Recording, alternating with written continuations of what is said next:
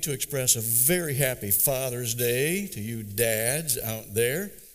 I got a really clever meme from one of my kids this morning when I got to church. It had an old panel Chevy station wagon on it, and it said, Have a happy Father's Day, or else I'll pull this car over right now. my kids get me. Yeah. Well, we're glad you're here on this Father's Day. Thank you for worshiping with us on this special day. We're getting into part two of something I started two weeks ago because our family traveled last week, and so Tom filled in for me. And because I had the worship service tuned in at my kid's house, I was able to see all the people he was not named after. Good job on that, Tom. I appreciate it. And it was also good to find out some things about Thomas that I did not know. Uh, very instructive. But I started the Oreo cookie uh, message series. It's a two parter. Mike thought to give equal time, perhaps we should call it Mark's Hydrox today or something. I don't know. But uh, we'll just go with the Oreo so you understand that there's a sort of a sandwich approach here because there's a cookie on one side, another cookie on the other side, and the creamy filling in the middle. And that's what Mark's literary style does for us in Mark chapter 5 in these two stories that are all mashed together as one story. And it's a very tasteful story. Not just because I like Oreos, but it's tasteful because he gives us a real clue uh, in some very gripping storytelling fashion of true events that also reveal the Father's heart to us, which is why I thought it was great timing that we're arriving at part two on Father's Day. Uh, when Mark spoke in my place just a few weeks ago, you had mentioned the same thing. It was on Memorial Day. And he said, I didn't know it was going to wind up on Memorial Day, but it was the perfect time for that. God seems to be doing that a lot lately. And I like it when he does that. He seems to give us what we need exactly when we need it, and he's lining things up so that we can see that his hand is at work through his word. So, we started looking at this passage two weeks ago. Starting at verse 21, we saw the woman who started to come up and interrupt the first story because the first story was Jairus, who was begging Jesus to come and heal his daughter, who was at the point of death. That was the first cookie. And then the lady's interruption, the lady who had had a medical issue uh, for 12 years, was unable to be healed by doctors, and she had expended all of her money. And she was trying to be so secretive about that that she didn't even want Jesus to know she was there. So she just touched the hem of his robe and she was instantly healed. So that's the creamy filling. And we're going to pick up with just a few more observations about the creamy filling and this lady before we move on to the rest of that cookie, the second cookie. And then we're going to just ratchet back uh, all the way back and look at the whole cookie for a few poignant uh, principles that we can extract from this whole passage, 21 through 43. As we've already seen a number of times in Mark's gospel, Jesus is very clearly displaying not only his compassion, but his authority. He's dis- displayed his uh, authority over people, but also over demons. He had crossed all the way over to Gennesaret on the eastern side of the lake, cast out a legion of demons, thousands of demons from this one poor guy. The guy tried to get in the boat and come back with him because he wanted to follow the man who had made him whole.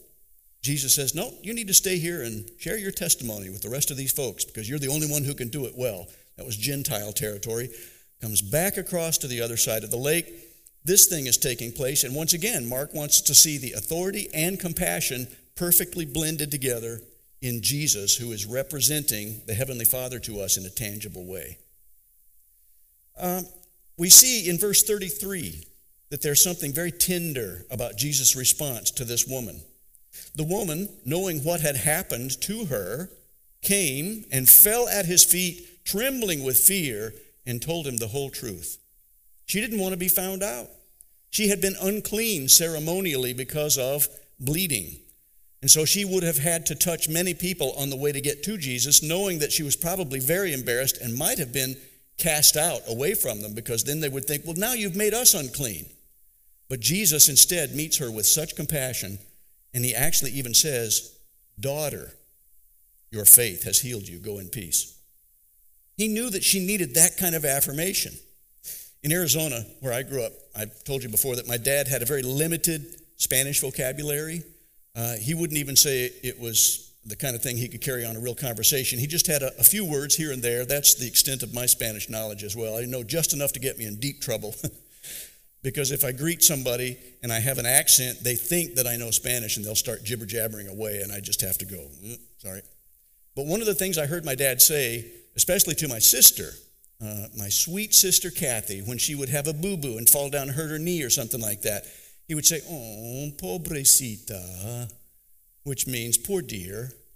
Now, you can say that and mean it that way. You can be very genuine with that, but tone makes a difference. And sometimes, if he felt that she was kind of milking something for all she could get and it was crocodile tears and she didn't really, wouldn't hurt that badly, he might go, Oh, pobrecita. It makes a difference. And I think the reason Jesus chose a specific word the way he did, because we wanted to hear both the word and the tone, and he's doing something endearing. Now, when my sister really needed real help and empathy, my dad would say, Oh, mijita, which is a little bit of a, an abbreviation of a couple of Spanish words. Hijita, which means little girl, and mijita, they shortened that, which means my little girl. It would be like saying, Oh, my poor baby, my little sweet, precious baby girl. And that was a beautiful thing to hear me say, or to hear my dad say, because I knew he was really genuine and he was trying to meet her at her point of felt need. And that's exactly what Jesus does. He chooses his words so carefully to make sure that she understands he's going way beyond just rabbi to pupil. There's something very special about the relationship he is indicating that he desires by saying daughter. So, he's using this word on purpose. It's like he's saying, You matter to me. I see you and I care about you. You belong in my family. Whatever beautiful things my Father has in store for us, I want you to be a part of that as well. And that's what Jesus offers to all of us. I know it's kind of hard for some people, especially in our modern culture, to think about God being endearing to us that way and loving us that way, especially for men. You know, here we are in Father's Day, and we're used to expressing our love by going out and revving up some engines or chopping wood or using a welder. You know, let's go shoot some guns and let's do guy stuff. That's how we show love. Like, I love you, man. Ooh, don't use that mushy stuff on me. But God does things in a way that every person needs, and He demonstrates His love for people at a point where they can understand exactly what He means. And God loves you men that way. He loves you in a good, strong, manly, masculine way as well, but He does love you. And He cares enough about you to want you to be a precious son to Him as well. We all have distortions. We have to live with distortions about authority figures, including fathers. I've read a lot of stuff in just the last couple of months, and there's an awful lot of people that they either didn't know their dad at all, he was just completely absent, whether he was gone for work all the time, or there was a divorce early on in a child's life, so they never really knew their father, or perhaps they did know the dad, but wasn't a great example of an endearing love kind of a dad. We have to kind of push that aside as we look at passages like this and say, let's try not to import our distortions onto God because that's awfully easy to do. We need to push aside our misconceptions about Him and try not to force our humanness onto this deity. We need to see what the Bible tells us about the real God and when we really want to see what he's like, we get to see him through Jesus Christ. So that's where we're starting to see the heart of God. So, what we first learn in this story is that God, our Heavenly Father, sees us as beloved children. I've heard some people say, Oh, I don't pray that much because I just don't think God wants to bother with the little things. He's got much bigger things to worry about. You know, there's world hunger, and there are pandemics, and there are ugly regimes of leadership in different countries. He's so busy with that stuff. Why would he want to bother with my little stuff anyway? Well, I'll tell you why. It's because that's his nature. It's God's nature to love creation, and the crowning achievement of creation is us. He loves his children, and he wants us to be his children and to know that he does love us that way. He cares about all the little stuff. When I take some of my prayer walks, I just dump it all out there for him. And he still keeps taking it. I have never heard him answer back and say, Would you quit bugging me with this little stuff? He never says that. He's always accessible and always available. I think that it's good to know that sometimes when we're in those down times, and we have, we all have them, it would be good to look at this passage in Mark 5 and maybe even find a place where you can be alone. Maybe go for a walk. Go to your backyard, sit down if the weather's good, and just talk to God out loud and say, Lord, I know from scriptures that you do care about me. I know that. I haven't been feeling it lately, but I do know that. And I want to thank you for caring about me the way you do. Thank you. That's just speaking the truth. That's one of the things that I come away with each time we get to sing and we get to acknowledge truths through music. That's a powerful part of worship. And I'm so glad that we get to remind ourselves. Children of Israel were constantly in need of being reminded who they were in relationship with God. We need the same, we need it regularly. So if you're feeling discouraged, just speak that truth out loud. God, I know that you care about me. How do I know it? I know that you gave your whole life for me because Jesus died on the cross for me. That's how I know. Cemented the deal. So let's look at this 1 verse 34 in this passage as we wind up looking at the creamy filling in the middle. Your faith has made you well. I've told you that there are many wolves out there, and it's my job as a shepherd to try to steer you away from bad teaching and things that are not biblically correct because it's dangerous. And there are some, quite frankly, dangerous teachings where people will extract one line from a whole passage like the one we're looking at and build a whole theology based on that one line. A lot of people do it with this one. Your faith has made you well. And if we're so caught up in trying to turn this into a formula for physical temporary healing, we can really miss that it's not all about us. it's about Jesus Christ and who he is, his authority and his compassion, but his aim is to prepare us for eternal healing. So, as I preached before, can he still heal? Of course he can, yes. I have a friend that he was in my church when I was a part time music minister in Arizona finishing up college. Tom is his name, another Tom, not the Tom that preached for you last week. And he was a very talented young musician, plays guitar. He still does that, goes into nursing home. He does music therapy. And it's amazing. He has these great stories that he'll post about people awakening from being semi comatose, and they'll start singing along with him for hymns that they've known since they were little. And he's such a minister. That's a great minister's heart. But Tom was stricken with MS. And for several years, he was so seriously debilitated that he thought basically his life of productivity was over. And then in a worship service, somebody said, Tom, I feel really led for us to pray for you today. He didn't even seek it out. He said, Well, what do you want to pray for? And they said, Well, healing. And he's thinking, Well, that's very kind. But, you know, when somebody says that to us, we're thinking, Well, that's very, very nice. But we might not be thinking, but I really fully expect something to happen. So even though he said he only had the little faith of a grain of mustard seed, something powerful did happen. And within a day, every symptom was gone. He said, I can't explain it other than the power of God, an answer to humility of prayer of people even more faith filled than I was at the time. And he's been doing that for years now. I think it's been over a decade since he's claimed full healing because God still is in the business of healing. Now, he may be one example, but we can't use that one example to build our whole theology, particularly when we look at all the rest of Scripture. Because there are other times when Paul would have to leave somebody behind because they weren't finished getting over an illness. And he said, You can join us later. There are other times when we can see that sometimes, even though we pray for something, God sometimes says, No, not yet. Sometimes he just says no, period. And sometimes he says yes. So we have to be careful not to grab this one passage and extrapolate from that that it's always God's desire in every case to heal every time we ask for physical healing. If you carry that out to its extreme, then that means none of us would ever die. Right? Every time I'm going to pray, I'm going to claim healing. So we'd be 400 years old. You know, we would reach Methuselah and beyond.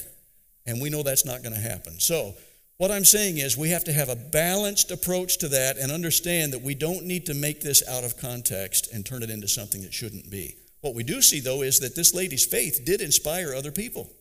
We have to go ahead just into the next chapter and we can take a quick glimpse into that. Because in 656, Mark says, whenever he went, he meaning Jesus, into villages, cities, or countrysides, and he wrote this particular thing after the incident with the woman who had touched the hem of Jesus' garment.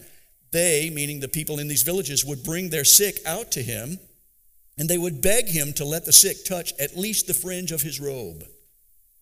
And all who touched him were healed. How would they have known to beg him to allow them to just touch the hem of his garment. I think it starts with this lady, quite frankly. I think it's fairly obvious that Mark is putting that out there for us, which means that her testimony must have spread. It must have spread far and wide. So even though she didn't even want to be singled out, she didn't want to be in the spotlight at all. And yet, her faith testimony wound up encouraging a lot of others to place their faith in Jesus as well. Think of somebody you know. I want you to think to somebody specifically who's either alive now or that you knew and maybe they're in heaven who displayed faith at a time when they were personally suffering. Give it five seconds and think of somebody. Somebody come to your mind? You have that person in mind? I did this for myself, and I realized that some of the greatest testimonies that still inspire me today happened to people who are going through great trial. They weren't by people who are always overcoming and who are constantly challenged by things but always overcame. They were people who were really suffering and had to claw their way up some very steep mountains, and yet they kept trusting Christ. Gloria Johnston is the person who came to my mind when I did that earlier this week. We knew her back at Packard Road Baptist Church, our sponsor church, now our sister church. And uh, she had cancer that made its way into one leg. She wound up having to be have that leg amputated. Dennis, you know a thing or two about that? She went through a few discouraging days, but she never lost her faith. And she kept proclaiming Christ to everybody who would come into her room. She was such a wonderful witness to those around her. And I felt so encouraged in my own faith because I would think, well, God, compared to what Gloria is going through, I don't have any reason to complain. And my complaints seem so tiny and petty compared to what she's going through. I kind of think that may be what was happening with this lady that Mark is writing about in the creamy filling version of that. Well, we're also going to move on to the second cookie because we can know that Mark is giving us some very specific things to help us grow in our own faith and to see the Father's heart more clearly. 35 through 43 is the second cookie. The synagogue official's daughter had died by this point, and we see that because we have some folks running from his house. Doesn't say how far they had to run. I can extrapolate by looking at a couple of things that I'll point out that it had to have been some distance, and we'll see why in a moment. verse 35, while he was still speaking to her, meaning Jesus still speaking to the woman who had been healed, messengers arrived from the home of Jairus, the leader of the synagogue. They told him, Your daughter is dead. There's no use troubling the teacher now. Now, have you ever noticed that there are some people who are just a little bit lacking in the tact area? They're just not the kind of people that you want to put into your hospital visit, visitation ministry. These people would fit into that category. I have a feeling that if they had a spiritual gifts inventory that they could have taken back then, they would have not rated very high in the area of empathy or mercy showing. Because they didn't come and say, um, Mr. Jairus, sir, forgive us for interrupting. I'm so sorry. And would you like to have a seat? We have some difficult news to deliver for you right now. They didn't prepare him at all. They just came up there and said, Your daughter's dead. They dumped it right out there. I've had that happen to me before. I was away in a different state for Thanksgiving one time years ago, and a friend of ours who was a, a volunteer in our church at the time called me up on the phone, and I thought, oh, this can't be good if he's tracked me down and he's calling me all the way down here in this other state. And instead of building me up to prepare me for the fact that he had bad news to share, he just said, Clark, is that you? And I said, yes. And he says, Holly's dead. And of course, your mind is just reeling and racing, and you're going, wait, what? What? Back up. Holly. Holly who? He didn't even give me the last name. And, and then he had to explain everything like that. Well, that was his emotions at work, I'm sure. But that had to have been jarring. I know the way I felt when that happened to me, and I can imagine that Jairus, who has faced his greatest fear, fearing that this daughter who was nigh unto death has in fact succumbed to death, it must have been awful for him. But again, we get to see from the crowd's perspective, from those who were looking on, and the way that it made it into Mark's narrative here, that Jesus saw what was going on in Jairus' heart as well. How does Jesus respond? Verse 36 But Jesus overheard them. How can you not overhear that? And said to Jairus, Don't be afraid. Just have faith. Or in another translation, just believe. Now, his greatest fear was being realized, and so Jesus knew that. And the first words out of his mouth don't fear, don't be afraid. He's tre- tremendously compassionate. So he can be authoritative, and he demonstrates that, including in just a little while, demonstrating the authority over death itself. But right now, he's demonstrating this wonderful empathy and compassion. He's perfectly balanced. Guys, this is good stuff for us as we're trying to seek how to be dads.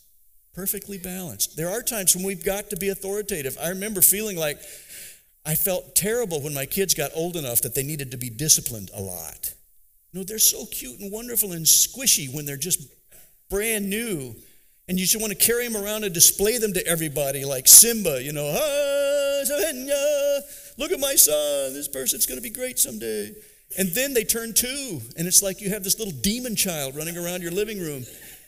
And you feel like that all day long, all you're doing is saying, no, no, no, go to timeout, no, and you feel terrible. But we have to be authoritative. That's part of our role, that's our, part of our God given role. And yet, we need to balance that with the compassion, too, that we need to know when to say, oh, pobrecita, Mijita, uh, come up here and sit on daddy's lap. Tell me about your boo boo. How did you fall? And we need to continue learning how to be good, empathetic listeners even as they grow older. And I find that that's a tough balance to strike because my anger, the older I'm getting, I don't know if it's pandemic PTSD or if it's just being an old guy, but I find that little things trip my switch quicker than they used to, and I have to work on that. I have to be praying for God to reel that in and for me to get a longer fuse. And I don't like that when that happens. I'm, this is confession time. Dads, I hope that there are others out there so you don't leave me hanging. But I hope that you struggle with these things too, knowing that God is constantly working with us and we are a work in progress. So, how does Jesus respond? He says, Don't fear. And then he says, verse 37, he stopped the crowd, this particular crowd, the one around the woman, wouldn't let them continue and go to Jairus' house, except the three inner circle guys, Peter, James, and John. That may sound familiar. That's because those are the guys that he allowed up onto the Mount of Transfiguration.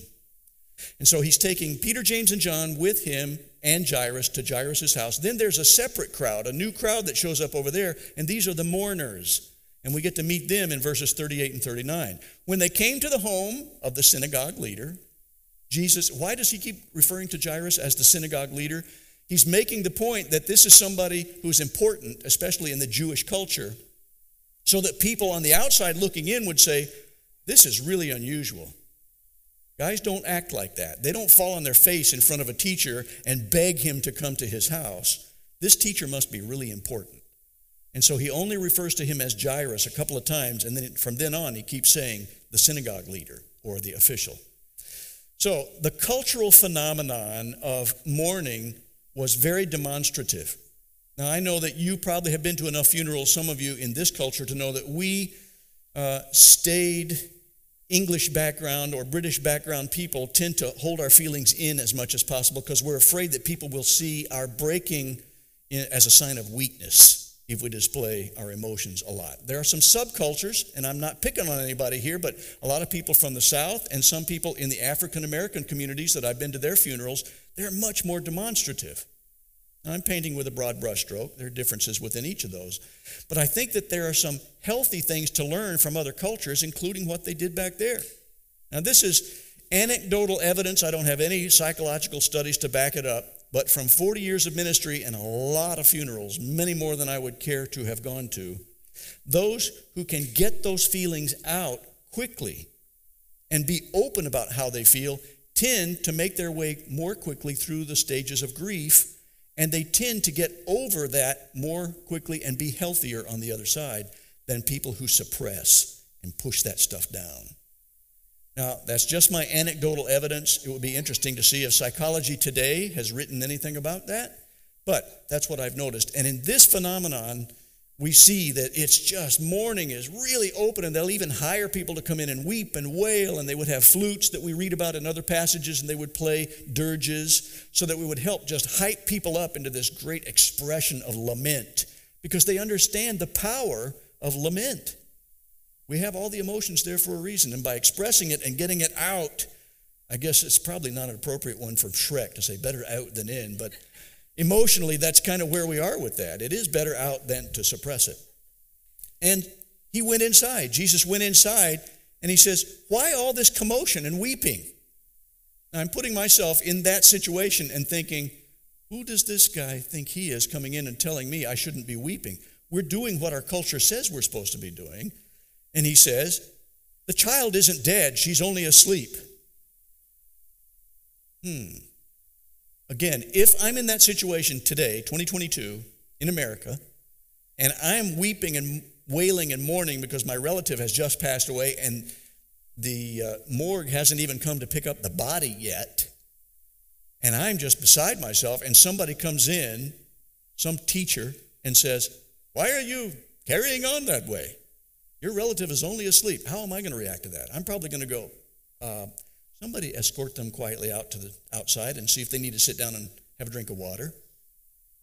We would not take them seriously.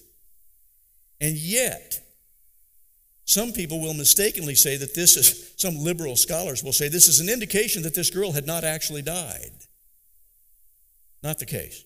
How do we know that? Well, it took long enough for them to get there for them to call the mourners so that they could gather around, and they had been mourning for some time. And it took some time for those messengers to get all the way over to where Jairus was as well. So we know that she was actually dead. And Jesus says that she is asleep on purpose. He does that because he really wants to shock people. He wants to get their attention because he's trying to teach something. Everything Jesus does, he does on purpose and he teaches through them. And he does that here too. So Jesus makes this specific crowd leave, verse 40. The crowd first laughed at him. I would imagine a lot of people today would laugh if somebody said what Jesus had said. They laughed at him, but he made them all leave. And he took the girl's father and mother and his three disciples, so just those five, with him into the where the girl was lying. So was Jesus, what is the deal with him saying that she's only asleep? Was he trying to be ironic? Was he trying to be clever? That's not normally Jesus' teaching style. Was he being mysterious or dramatic? Again, that's not his teaching style. Jesus does things on purpose, and he's teaching us truths about himself, and he's teaching a very powerful truth here that we need to grasp because it goes right to the heart of the gospel itself. We can see evidence that there's one other time in Scripture that I know of. I think, as far as I can tell, there's only these two times when Jesus refers to somebody as having fallen asleep, and that's in John chapter 11.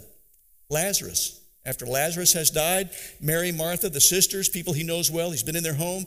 They send a message to him. He's in another nearby town. They say, Our brother Lazarus is sick. Please come quickly. Just like Jairus had beseeched Jesus, come quickly. But Jesus, on purpose, says, No, he's only asleep. And his disciples, not really getting what he's trying to do yet because he's still trying to teach something and they don't get it, they say, Well, Master, if, he, if he's only sleeping, then he's going to get better. Why should we go down there? We're going to put your life and our lives in jeopardy because when we went back there last time, people weren't happy with us. Jesus said, No, let me be clear about what I'm saying here. I'm paraphrasing. He says, Lazarus is dead. And I'm glad he is for your sakes, because now you will really believe. He says, now it's time for us to go. So he waits on purpose to go down there, but he's going to teach something, and he has said that Lazarus is only sleeping. Very interesting that both these times he uses that specific phrase. When Jesus does something twice, it's like when your mother wants to get your attention because you're doing something she has told you you're not supposed to do. And she uses both your names. You know, Galen Clark Cawthorn second. When Jesus says something twice, or if he reiterates a, a truth twice, there's purpose there as well. And he's always purposeful. So, what is it that we're trying to find from that? We're going to find out. Why does he confuse the people by referring to people as dead by saying they are asleep? Because this is something for Christians we need to grasp.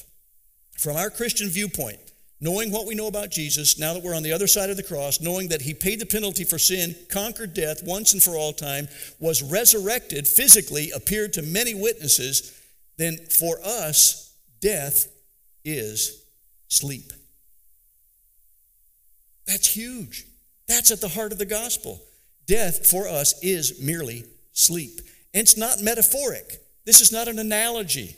It is literally as though, yes, we fall asleep in these earthly tents, but we awaken in heaven.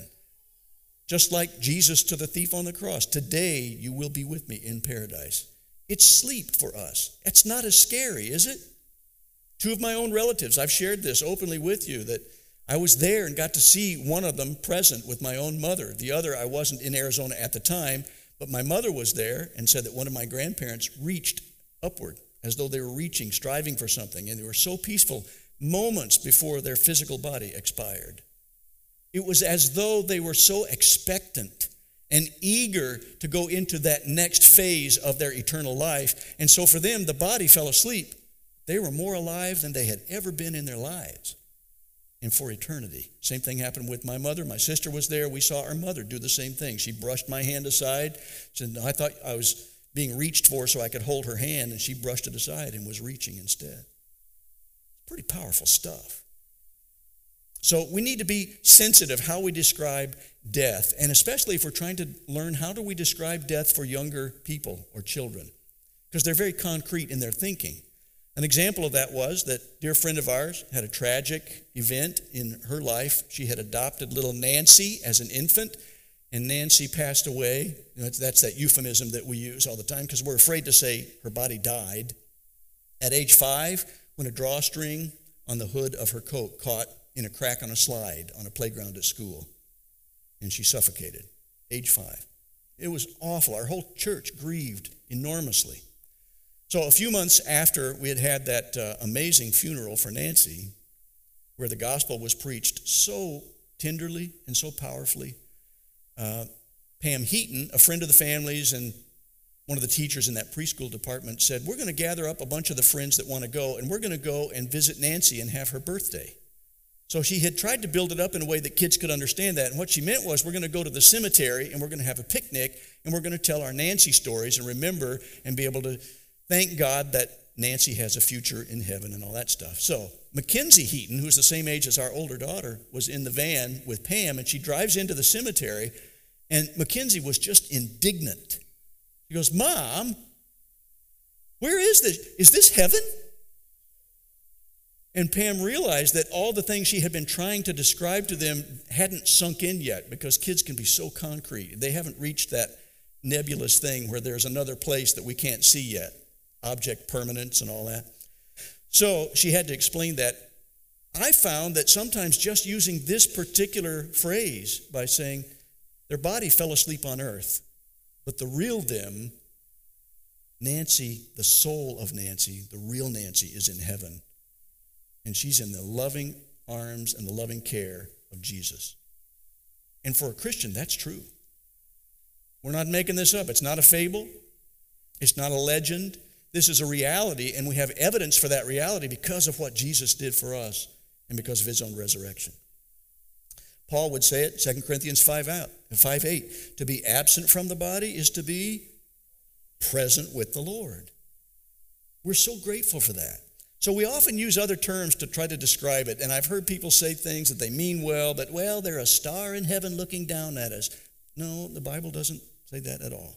So let's just get back and say, what does the Bible actually say? Because it's a lot easier to just use the Bible as our source. And it's so much more encouraging to know that for those who are embraced by Christ because they've placed their faith in Him, we too can just fall asleep on earth and then be present with Him forever. Paul was using that same phrase later, so he clearly grasped that concept as well. And it's not just wishful thinking, this is healthy theology that leads to healthy psychology. Because I found that those Christians who have been able to work through, as I said, the stages of grief, come out so much stronger on the other end when they know that the sting of death has been removed because of our hope in the living Lord Jesus Christ. So believers do grieve, but we grieve with hope. So says the Apostle Paul. First Thessalonians, he says that in chapter 4. Brothers and sisters, he said, we don't want you to be uninformed, other translations say ignorant, uninformed about those who sleep, meaning in death so that you don't grieve like the rest of mankind who have no hope. For we believe, we believe that Jesus died and rose again. We believe that. And so we believe that God will bring Jesus those who have fallen asleep. There's that phrase again in Him. So, falling asleep in Him doesn't mean everybody in the world. It means those who have trusted Him and placed their faith in Christ. And they can have that wonderful, blessed assurance. So we're going to end this portion of Mark's Oreo cookie story, or the Hydrox cookie, if we want to use that term, uh, by looking now at what Jesus does for the little girl. And we get to see another wonderful, enduring term right here in 41 through 43, verses 41 through 43. Holding her hand, I can just picture this. He's so tender. Holding her little hand, he said to her, Talitha Koum. And they would have known this so specifically because they even used the language he spoke in, which was Aramaic, the more common language in that region at that time. They, they remembered it. It stuck in their memory, which is why we can trust this to be accurate. Talitha Koum. That is almost like the Aramaic equivalent to Mijita, my sweet, precious baby girl. He's so tender again. So, with the lady who had been sick for 12 years, he calls her daughter, be like pobrecita. Here, it's like, oh, mijita, little girl. There was the poor dear and the poor little daughter. And in both cases, he was using this relational father to a child kind of relationship, the way he approaches her. Now let's ratchet back and look at all these principles that we can learn about a father's heart and that will help us as dads trying to establish the father's heart for our own children, too. For those who have not trusted in Jesus, the gospel is foolishness. The Bible tells us that. There were people back then that laughed when Jesus said, No, no, she's only sleeping. And even today, if we were to tell this story to people, they would look at the Bible itself and probably chuckle and go, It's nice that you can believe this fairy tale nonsense. But that's a fable. This isn't real. And to them, it's foolishness. The gospel is foolishness. The fact that a man could be crucified on a cross and buried for three days and then rise again on the third day and appear to over 500 witnesses, that sounds like foolishness to those who haven't embraced the truth based on the evidence, which is why the gospel is so important. And the gospel is based on all this love and tenderness and compassion and authority. It's all together. That's why I like Mark's Oreo cookie approach because he's got it all in there. He doesn't come across as some legalistic person who says, Turn or burn, baby. He says, God loves you so tenderly and so much that he would long to have you as a part of his family. And all you have to do is trust him, and he will invite you into that family. That's the tender heart of a God that I know and that I see in Scripture. So there's God's desire. He does desire that everyone would turn to Him, but that's a slash free will. He desires that, but it doesn't mean everybody's going to accept it. Since this is Father's Day, I'll use dads as, as an example. If you're like me, dads, you know that there have been times when we have told our kids at times, don't do that. You're going to get hurt. My dad did that to me. We were at a park one time in Arizona, and there's a lot of gravel, and it's a steep hill, and I was just old enough to feel like I enjoy running, and I enjoy running fast. And he said, Don't run down that hill because if you do, you're going to fall and you're going to scrape your knees. And I must have been maybe four years old, but sometimes some lessons hurt more than others and they stick longer. Because I, I definitely remember that park and this incident because I started running anyway. I, I ignored his counsel and I defied his uh, his good counsel to me, and I started running down this hill. Ding, ding, ding, ding, ding, ding, ding, ding, ding, ah! And I went completely out of control, and my pogo stick legs just didn't have enough speed to keep up with it. And sure enough, down I went. Just scraped the skin off of my knees really badly. Then I'm crying. So he combines the authority and the teachability of that moment with tenderness. And he goes, Oh, son. Ah. And you could tell he's just exasperated because he had told me but I defied his good counsel and did it anyway. And yet, he still helped clean up my boo boos, and he still held me and let me cry, even though I had defied him. That, for me, kind of crystallizes what we're seeing in Jesus and how he relates to some of these folks and how God can still relate to us today. He really does desire that we be a part of his family, he longs for that. But because of our free will, we can choose to reject it if we want to. Otherwise, it wouldn't be true love because you can't force somebody to love you. That's not love, that's terrorism. But here's the truth every generation thought they were the modern generation. I've noticed this as a dad that with my own parents, man, they were so dumb when I was about 16 years old.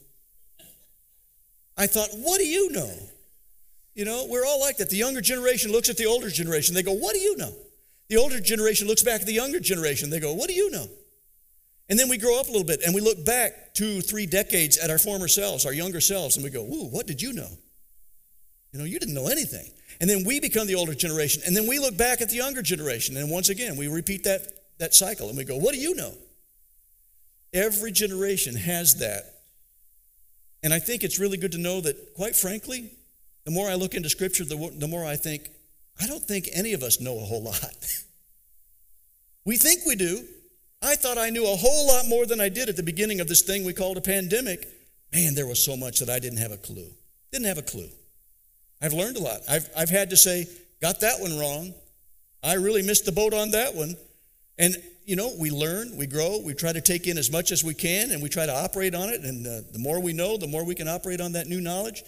But I'll never stop growing. I pray I'll never stop growing in the Lord because I pray that I'll continue to look at His Word and to have Him, through His Holy Spirit, continue to just imprint His character qualities in my life so that I keep drawing closer and closer to Him the older I get.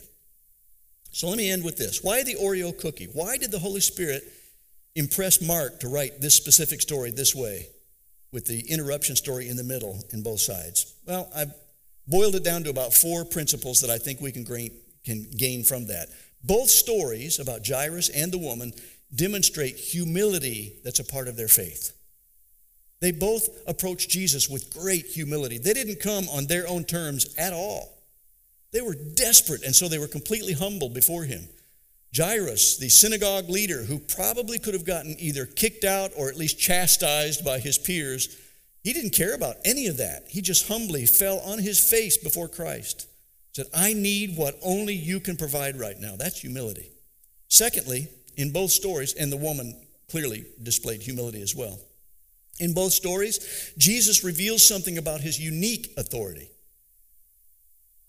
This is not the kind of authority that anybody else had at that time or in history since. He had authority not just over physical illness, as in the case of the woman, but even over death itself.